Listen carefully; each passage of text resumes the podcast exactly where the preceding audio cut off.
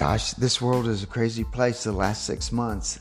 I've been just traveling across the country. I've been viewing people walking in stores, uh, people hiding behind masks, and and uh, I've just I have just read, done research, and and just witnessed people and checked the moods, and just just have just witnessed some crazy crazy things going on in life, and you know, uh, my, my biggest vision that I see that's going on right now, and it totally really amazes me, is this thing about fear. We we all have it, obviously, and what I've been doing for the past three four months is every day I sit down when I wake up in the morning, I pour myself some coffee, and I start reading the Bible. And my priority uh, right now is when I read the Bible is read some passages in regards to fear. A long time ago, somebody told me that the Bible had over 300, 300 passages talking about the uh, notion of being fearful, of not being afraid, and trusting in God and the Lord and everything like that. So, obviously, there's anywhere from 300 to 365, I'm told, passages in the Bible, which is kind of amazing because there are 365 days out of the year. So I have been reading passages over the last few months on what the Bible says about fear because it definitely has taken hold of our country and it concerns me and I just want to let you know what I found and what I think. So hold on to your hat. Uh, I just read this this morning and it just hit very uh, deeply at home. It is from Psalms 91 5 through 6. You will not fear the terror of night, nor the arrow that flies by day, nor the pestilence that stalks in the darkness, nor the plague that destroys at midday. I do not claim to be a medical expert. My concern is that we as a nation and as believers and even the church have succumbed to this crazy excess of fear, which you know bespeaks of us really a spiritual problem. I do believe. The medical concerns arising from the pandemic obviously are not without merit, but they're, they are not unprecedented. What is unique today is a collective paralysis brought on by this fear. I'm just expressing my concern and to reiterate the constant biblical cry that I have read over and over and over. Do not be afraid. It seems that this has seized the entire world, calling all to ponder that Jesus came to destroy him who holds the power of death, that is, the devil, and free those who are all their lives were held in slavery by their fear of death, which is Hebrews 2 14 and 15, which is pretty amazing because right now in our world we're talking about slavery and, and what has a, what people have done or what people have not done and and how how miserable we all are and we should be ashamed of ourselves uh, that slavery took place and, and things of that nature over and over throughout history. But stop and think about these words. We're held in slavery by the fear of death. We're held in slavery by the fear of death. Wow. I cannot avoid concluding that many people indeed are in slavery through their fear of death. I see it all the time. There seems to be no end in sight for the fear they feel. No solution uh, other than a cure for this COVID 19. And watching the news only, wow, increases the anxiety, exacerbate it tremendously as the media naturally focuses on the areas where things are not going well in our fight against the virus. It has now become political politicized and commercialized because fear is recognized as one of the best ways to control people, to attract viewers, and to sell products. So I ask you now what will it take to help people get their courage back? What is the end game that public officials have in mind? Will there ever be a day when we say, let's all get back to normal? Will we always have to wear masks? No way. Will we ever be allowed to sing?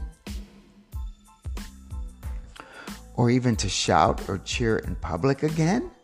Will crowds ever be allowed to gather in common areas and convention centers? Will those who go about living life normally always be shamed and called selfish and responsible? Let's get into our time machine for a moment and travel back to just one year. You remember that? Crowds gathered freely, airports were hives of activity, planes were packed with travelers, and concert halls were packed with eager listeners. Restaurants were full of diners, and churches were the faithful. Churches were with their faithful. People shook hands and hugged, their beautiful faces uncovered for all to see. People laughed out loud, choirs sang joyfully, and stadiums erupted with cheers after a score. That was a year ago. Now, so many of you are cowering in fear. They view every human being they encounter as a potential source of grave illness or even death. He looks healthy, but better stay away because he may be carrying COVID 19. Never mind a calculated calculation of relative risk. Every human contact might, propose, might pose as a accidental, accidental threat. Sorry about that. As a pre, uh, I cannot imagine anything more demonic than this sort of fear. Satan wants us to fear and even detest one another. Our relationship, communion with one another is devastated by this extreme wariness. But I always hear all the time this is a different virus. It's extremely potent. We have to do this. Again, I am neither a doctor nor a scientist, just a regular old person. And as such, I think we must count the other costs. There's more to life than just not getting sick and not dying. People have lost their jobs. Food production has dropped. Famine is just around the corner in some parts of the world. Routine medical care has been largely suspended.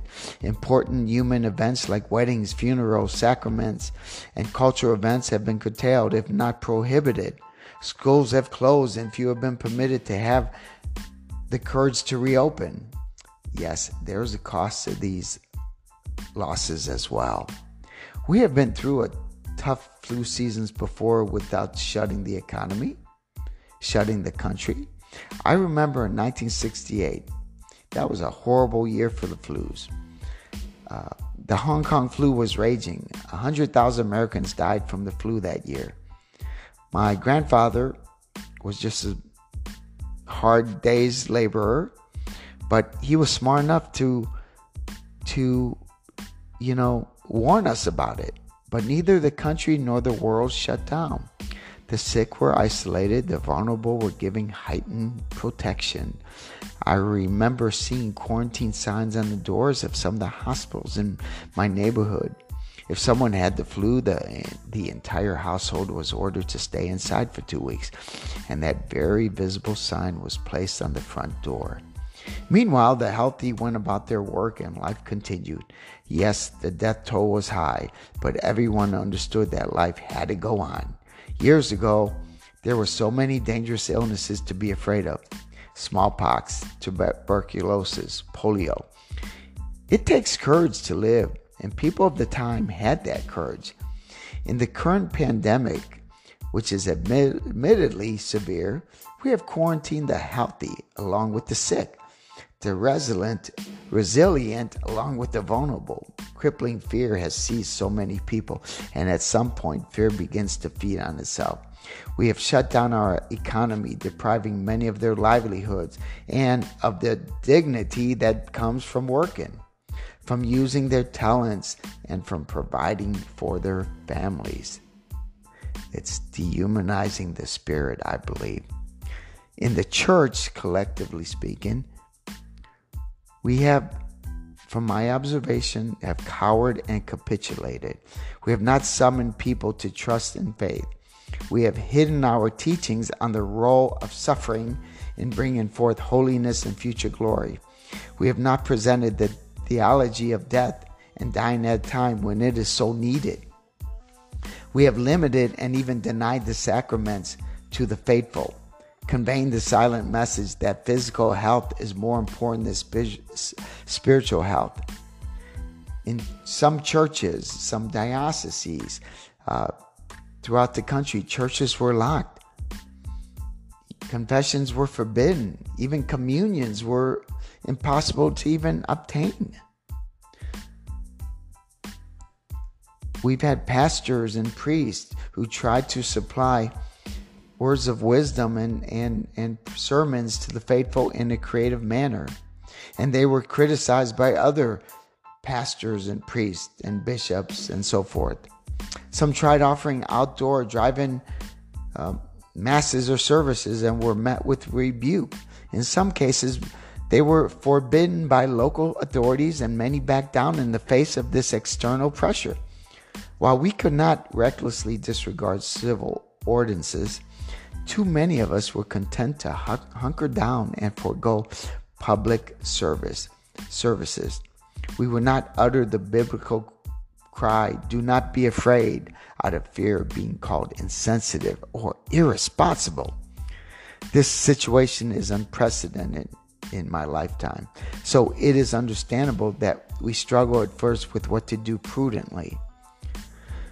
But now we must reflect on all that has happened and resolve never again to allow a governor or mayor to dictate whether, when, or how we may give service to God. Even if government officials can forbid large gatherings, it does not follow that the services cannot be provided at all via other means. I never refused sacraments when I had the chance. I also continue to, to speak to people in the church throughout this period. Always grateful to any pastor, priest that never forbade it or demanded that the church be locked. What then is to be our role as we go forward? Some universities and public schools have announced they will not reopen for normal in person instruction in the fall. Will we simply follow along and refuse to reopen our schools? Or will we say to our faithful, the faithful people, that it is time to go forth into the world that has never been and will never be risk free, balancing the needs of all against our fear of death? How long will we continue to offer services in the current limited fashion? Mask hide the beauty of the human visage and the sub subtleties of our expressions? Will we return to seeing one another smile, frown, laugh, and cry? Will we go back to shaking hands, hugging, and touching one another? Will I be able to go to church without retreating immediately away in fear? Will parishioners like me be able to mingle and chat after service rather than running straight to our cars? What is our end game? Prudence has its place, but my concern is that we are allowing unrelenting fear to drive our response until we as a church as Christians confronting this situation and man up as Christians should, fear will masquerade as prudence, and folks like me will question whether we've gone too far, will be called irresponsible, and even reprehensible. For the time being, follow the recommended precautions, but ask yourself when will this end? And who will get to decide that? The church and each one of us has a role to play in ending the fear that this pandemic has sent loose. COVID 19 can undoubtedly be a serious illness, but contracting it is far from an automatic death sentence. However, getting sick and even eventually dying is a part of living in this world. Some will call me insensitive for even mentioning this truth. But our parents, grandparents, and more distant ancestors went forth daily into the world that was far more dangerous than anything we have experienced. They lived life accepting both its blows and its blessings. What about us today? Is God no longer with us? Are sickness and death the worst fate? Or is crippling fear a far more painful and dehumanizing sentence? Isn't there more to living than just not dying or not getting sick? Will we as a church, as believers in God, be part of this conversation or will we remain fearfully silent? Will we simply reflect the beliefs and opinions of the current culture, or will we influence it with a theology that insists that suffering and death have meaning and an important role in our lives? No doubt there are some who are listening who will think I'm very imprudent, irresponsible, and insensitive. I accept that. But my take is that fear is far more serious, is a far more serious ailment than COVID 19. Life is risky, but there's a greater room for us if we do not accept it and live anyway. At some point, we have to break out of the huddle and run the play. God will be with us.